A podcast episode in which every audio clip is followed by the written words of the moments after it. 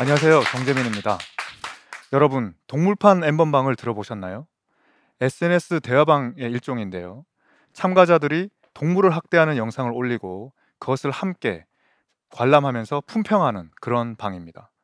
짝대기를 고양이의 입속에 넣어서 뭐 휘젓기도 하고요. 고양이를 때리고 발, 발로 차는 것은 물론이고 고양이 몸에 기름을 부어서 불에 태우기도 합니다.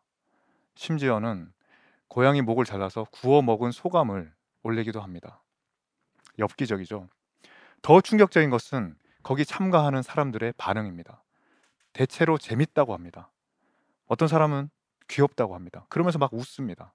어떤 사람은 자기도 길고양이를 그렇게 죽이고 싶다면서 길고양이를 구하는 방법을 묻기도 합니다. 요즘 점점 우리 주변에서 동물을 학대하는 이야기를 자주 접할 수 있습니다. 차에다가 강아지 목줄을 연결해서 빨리 달려서 죽게 하는 경우도 있었습니다. 캣맘에게 고통을 주려고 캣맘이 놓아둔 먹이에 독약을 타거나 캣맘이 먹이를 놓는 그 자리에 고양이를 죽여서 심지어 토막내서 놔두는 일도 있었습니다. 군산에서는 어, 사냥용 화살이 눈을 뚫고 머리에 박히, 박힌 채로 있는 그런 고양이가 발견된 적도 있었습니다. 동물을 이렇게 잔인하게 살해하는 사람이 이렇게 끔찍하게 학대하는 사람이 사람은 존중하겠습니까? 사람에게 해코지를 하지는 않겠습니까? 20명을 살해한 연쇄살인범 유영철도 첫 번째 살인 전에는 동물을 상대로 연습을 했다고 합니다. 10명을 죽인 연쇄살인마 강호수는 수사 과정에서 이렇게 진술합니다. 개를 많이 잡다 보니까 사람 죽이는 것도 쉬워졌다. 그는 한 겨울에 개 50마리를 어, 죽입니다. 중학생인 딸 친구를 유인해서 잔혹하게 죽인 이, 이영학도 있습니다. 그는 자기가 직접 기르던 개 6마리를 망치로 때려서 죽였습니다. 미국 FBI 연구 결과에 따르면 연쇄살인범 387명이 살인을 저지르기 전에 동물을 살해함으로써 연습을 했다고 합니다. 지난 10년 동안 동물 학대죄로 처벌받은 건수가 13배 증가했습니다. 그에 비하면 동물 학대에 대한 처벌은 아직 많은 사람들이 충분하지 않다고 생각하고 있습니다. 수사가 잘 이루어지지도 않는다고 생각하고 있고 어, 재판까지 가더라도 그 결과는 대부분 경미한 벌금에 그친다고 보고 있습니다. 1990년대까지는 동물 학대죄 자체가 없었습니다. 1991년에 동물보호법이 처음 생기고 그때 동물 학대죄가 처음 처벌되기 시작했는데 그때 여러분 동물 학대죄의 최고 형량이 얼마인지 아십니까? 벌금 20만 원이었습니다. 그것이 2008년도까지도 그랬습니다. 2012년까지는 어, 동물을 아무리 잔혹하게 학대하더라도 징역형을 받지 않았습니다. 왜냐하면 법에 징역형 자체가 없었습니다. 민사 책임은 더 경미합니다. 다른 사람이 키우는 반려동물을 고의로 어, 죽이거나 다치게 하더라도 거의 배상금이 얼마 되지 않습니다. 위자료 인정 거의 되지 않습니다. 치료비 잘 되지 않습니다. 왜 그럴까요? 법 체계상 동물은 물건이기 때문입니다. 여러분, 물건이라는 것이 어떤 의미가 있을까요? 제가 저의 휴대폰을 망가뜨리면 저는 어떤 법적 책임을 질까요? 아무런 법적 책임을 지지 않습니다. 제가 여러분들의 휴대폰을 망가뜨리면 어떤 책임을 질까요? 저는 그 망가진 휴대폰을 고칠 수 있는 수리비를 물어주면 됩니다. 제가 고의로 망가뜨리든 과실로 망가뜨리든 별 차이가 없습니다. 만약에 여러분의 휴대폰이 중고품이다. 그러면 감가상각을 고려해서 중고품 값만 주면 됩니다. 수리비가 그보다 더 많이 나와도 중고품 값만 주면 됩니다. 어, 당연히 물건을 손상하면 위자료는 인정되지 않습니다. 예, 동물은 물건이랬죠. 예, 그것도 중고품이죠. 자, 그래 그러면 여러분들도 동물에 대한 배상이 왜 이렇게 경미한지 이해 이해가 가실 겁니다. 동물이 물건이라니까 좀 이상하신가요? 불과 200년 전까지는 동서양을 막론하고 사람도 물건인 적이 있었습니다. 노예 제도를 말하는 겁니다. 어, 우리나라 조선시대 문헌을 봐도 우리나라 노비가 팔릴 때 얼마에 팔려야 되는지 거기에 대한 규정이 있었습니다. 대항해 시대 때 노예 무역이 번성했을 때 노예상들은 한 번에 최대한 많은 노예를 실어야 수익이 났습니다. 그러기 위해서 배에 어, 아주 좁은 수납장 같은 선반을 만들어서 거기에 노예를 쇠사슬로 묶어놓고 가득 최대한 가득 실었습니다.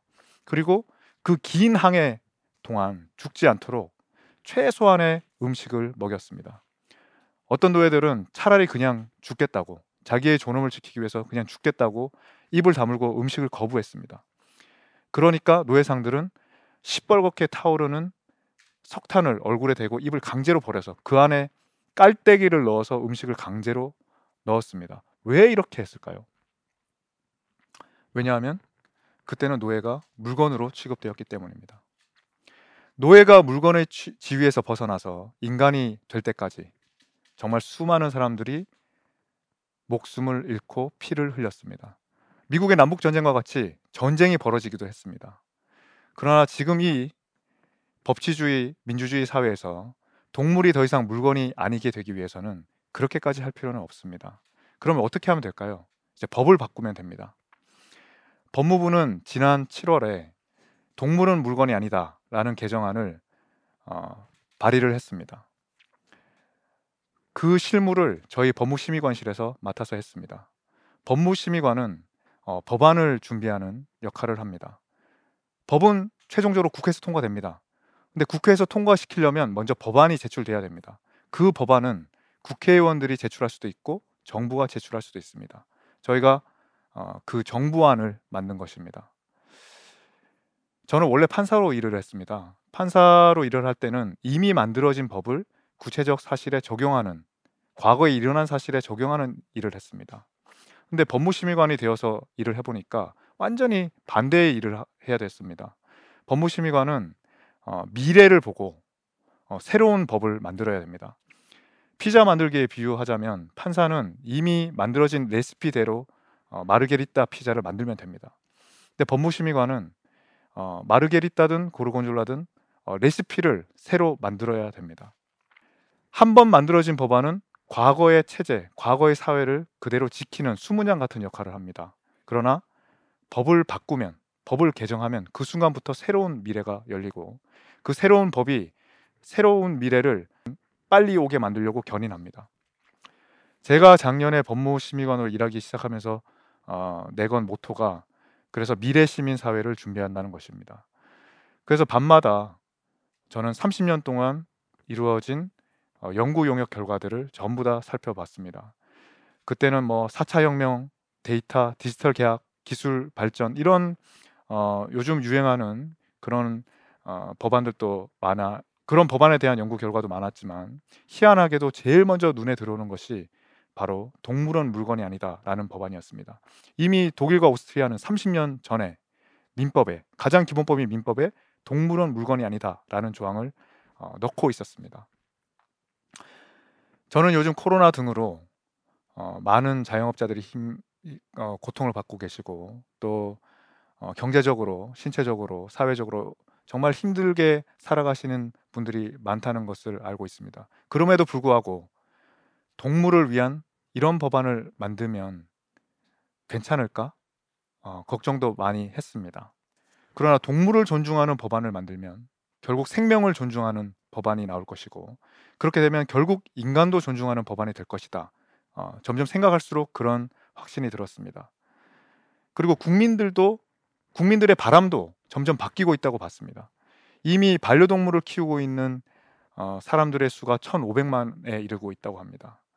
보다 근본적으로 1인 가구가 20년 전에 15%에서 지금 40%를 돌파했습니다. 앞으로 몇 년 가지 않아서 50%를 돌파할 전망입니다. 저도 한때 1인 가구였습니다. 결혼 전까지 1인 가구였고 학생 때 1인 가구였습니다. 결혼 후에도 주말 부부를 하면서 1인 가구였습니다. 제가 전화 안 해도 죽기 전에는 1인 가구로 죽을 수 있을 겁니다. 그러면 반려동물은 점점 더 중요해질 것입니다. 여러분 반려동물이 어, 마지막으로 눈을 감을 때 그 옆에서 반려인들이 얼마나 어, 슬퍼하는지 보셨, 보셨나요? 그렇다면 반려동물을 위한 법안은 또 인간을 위한 법안이기도 할 것이다. 그렇게 보았습니다. 다행히 법무부 안팎에 많은 분들이 지지를 해주셔서 법무부는 지난 10월에 동물은 물건이 아니다라는 민법 개정안을 국회에 제출할 수 있었습니다. 이 법안이 국회를 통과하면 앞으로 많은 것이 바뀔 수 있을 것 같습니다. 우선 동물 학대에 대한 처벌이나 동물 피해에 대한 어, 배상의 수준이 동물을 물건으로 볼 때와는 근본적으로 달라질 것입니다. 동물이 죽거나 다치면 위자료나 치료비도 보다 적극적으로 보다 많이 인정될 수 있을 것입니다. 앞으로 재물손괴죄 대신에 동물상해죄나 동물살해죄가 생길지도 모르겠습니다. 앞으로 보험사는 어, 동물 보험을 물건을 위한 화재 보험이 아니라 생명 보험으로 분류할지도 모르겠습니다. 지금 도로교통법상 차가 사람을 치면 구조 의무가 있지만 동물을 치면 물건을 친 것과 같기 때문에 구조 의무가 없습니다만 앞으로 이것도 바뀔 수 있을지 모르겠습니다. 무엇보다도 중요한 것은 동물이 물건이 아니라고 하면 사람이 물건으로 취급되지 않을 가능성이 높아진다는 것입니다. 동물은 물건이 아니다라고 우리가 말을 할 때마다 우리는 은연중에 마음속으로 되뇌이지 않겠습니까? 사람도 물건이 아니다라고. 그러나 지금 이 순간에도 이 세상에서 동물은 물건입니다. 여러분, 동물을 물건으로 취급하는 세상과 동물을 물건이 아니라 생명으로 존중하는 세상, 어느 세상에 살고 싶으신가요? 그렇다면 여러분 세상을 바꿔 주셔야 됩니다. 동물은 물건이 아니다라는 민법 개정안이 통과될 수 있도록 국회를 움직여 주십시오. 세상을 바꾸는 것은 바로 대한민국의 주권자인 여러분입니다. 감사합니다.